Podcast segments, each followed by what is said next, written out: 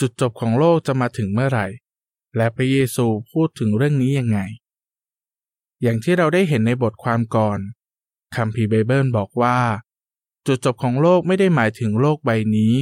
หรือมนุษย์จะถูกทำลาย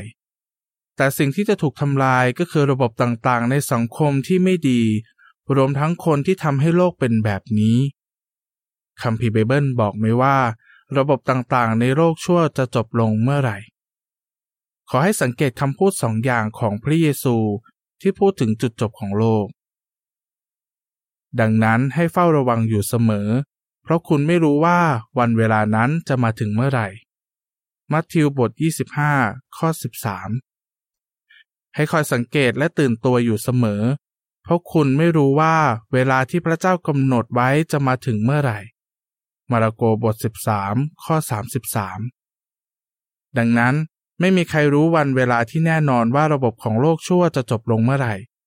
แต่พระเจ้ากำหนดวันเวลานั้นไว้แล้ว มัทธิวบท 24 ข้อ 36 นี่หมายความว่า เราไม่มีทางรู้เลยไม่ว่าจุดจบจะมาถึงเมื่อไหร่ ไม่ใช่ พระเยซูบอกสาวกของท่านให้ดูเหตุการณ์บางอย่างที่เป็นสัญญาณบ่งบอกว่าจุดจบของโลกใกล้เข้ามาแล้ว สัญญาณของสมัยสุดท้าย มีเหตุการณ์หลายอย่างที่เป็นสัญญาณบอกให้รู้ว่า เราอยู่ในสมัยสุดท้ายของโลกนี้ พระเยซูบอกว่า จะมีการสู้รบกันระหว่างประเทศต่อประเทศ และอาณาจักรต่ออาณาจักร จะเกิดการขาดแคลนอาหารหลายแห่ง และจะเกิดแผ่นดินไหวในที่ต่างๆ มัทธิวบท 24 ข้อ 3 และ 7 ท่านยังพูดถึงโรคระบาดด้วย ลูกาบท 21 ข้อ 11 คุณเห็นไหมว่า สิ่งที่พระเยซูบอกไว้กำลังเกิดขึ้นจริง ทุกวันนี้ผู้คนเป็นทุกข์เดือดร้อน เพราะสงคราม แผ่นดินไหว และโรคภัยไข้เจ็บอื่น ๆ ที่เกิดขึ้นครั้งแล้วครั้งเล่า ตัวอย่างเช่น ในปี 2004 เกิดแผ่นดินไหวครั้งใหญ่ที่มหาสมุทรอินเดียทำให้เกิดสึนามิ ซึ่งฆ่าชีวิตผู้คนไปราวๆ 225,000 คน และโรคโควิด -19 ที่เกิดขึ้นทั่วโลกมากกว่าหนึ่งปี ส่งผลให้มีประมาณ2ล้าน6แสนคนเสียชีวิต พระเยซูบอกว่า เหตุการณ์ลักษณะนี้บ่งชี้ว่า จุดจบของโลกใกล้จะถึงแล้ว สมัยสุดท้ายคัมภีร์ไบเบิลพูดถึงช่วงเวลาหนึ่งที่เรียกว่า สมัยสุดท้าย ซึ่งตอนจบของสมัยสุดท้ายก็คือจุดจบของโลกชั่ว 2 เปโตรบท 3 ข้อ 3 และ 4 ที่ 2 ทิโมธีบท 3 ข้อ1ถึง5บอกว่า ผู้คนในสมัยสุดท้ายจะไม่มีศีลธรรม ข้อความจากกรอบสิ่งที่จะเกิดขึ้นก่อนจุดจบของโลกอ่านว่า 2 ทิโมธีบท 3 ข้อ1ถึง5บอกว่า ในสมัยสุดท้ายจะเป็นช่วงเวลาวิกฤตที่มีแต่ความยุ่งยากลำบาก เพราะคนจะเห็นแก่ตัว เห็นแก่เงิน ชอบโอ้อวด เย่อหยิ่ง หมิ่นประมาท ไม่เชื่อฟังพ่อแม่ อักตันยู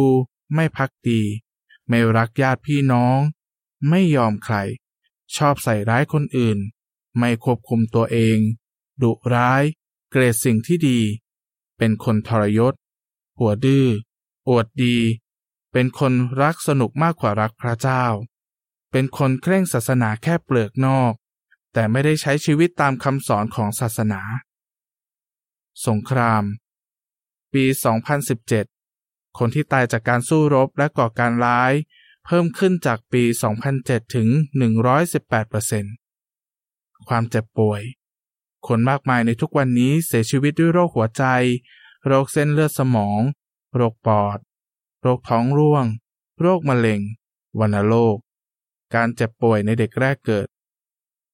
ความหิวโหย ปี 2019 มี 8.9%ของประชากรโลกที่อดอยากหิวโหย และมีเด็กถึง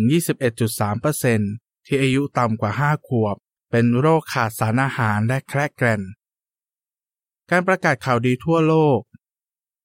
ผู้สอนคัมภีร์ไบเบิล พยานพระยะโฮวา มากกว่า 8 ล้าน4แสนคน ได้แจกจ่ายหนังสือมากกว่า 1,000 ภาษาใน 240 ประเทศและดินแดน กลับไปที่บทความ คุณเห็นด้วยไหมว่า คนเดี๋ยวนี้เห็นแก่ตัว โลภดุร้าย ไม่รักคนอื่น นี่ก็เป็นหลักฐานที่แสดงให้เห็นว่าจุดจบของโลกใกล้เข้ามาแล้วจริง ๆ สมัยสุดท้ายจะนานแค่ไหนคัมภีร์ไบเบิลบอกว่า เวลาเหลือน้อยเต็มที จากนั้นพระเจ้าจะทำลายผู้คนที่ทำลายโลกนี้ วิวรณ์บท 11 ข้อ 15ถึง18 และบท 12 ข้อ 12 โลกที่เป็นสวนอุทยานใกล้เป็นจริงแล้ว พระเจ้าได้กำหนดวันที่จะทำลายโลกชั่วไว้แล้ว และข่าวดีก็คือ พระเจ้าไม่อยากให้ใครต้องถูกทำลาย 2 เปโตรบท 3 ข้อ 9 พระองค์ให้โอกาสมนุษย์เรียนรู้และทำตามมาตรฐานของพระองค์ทำไมพระองค์ถึงทำแบบนั้น เพราะพระองค์อยากให้เรารอดผ่านจุดจบของโลกนี้ และมีชีวิตอยู่ในโลกใหม่ที่เป็นสวนอุทยาน พระเจ้าจัดให้มีโครงการสอนคัมภีร์เบเบิลทั่วโลก เพื่อช่วยให้ผู้คนได้เรียนรู้ว่าต้องทำยังไง ถึงจะได้อยู่ในโลกใหม่ที่รัฐบาลของพระองค์ปกครอง พระเยซูบอกว่า จะมีการประกาศข่าวดีไปทั่วโลก มัทธิวบท 24 ข้อ 14 ในปี 2019 พยานพระยะโฮวาใช้เวลามากกว่า 2,000 ล้านชั่วโมง เพื่อประกาศและสอนผู้คนเรื่องความหวังในพัมพีไบเบิล พระเยซูบอกว่า จะมีการประกาศข่าวดีไปทั่วโลก ก่อนที่จุดจบจะมาถึง การปกครองของมนุษย์ใกล้จะจบลงแล้ว แต่ข่าวดีก็คือ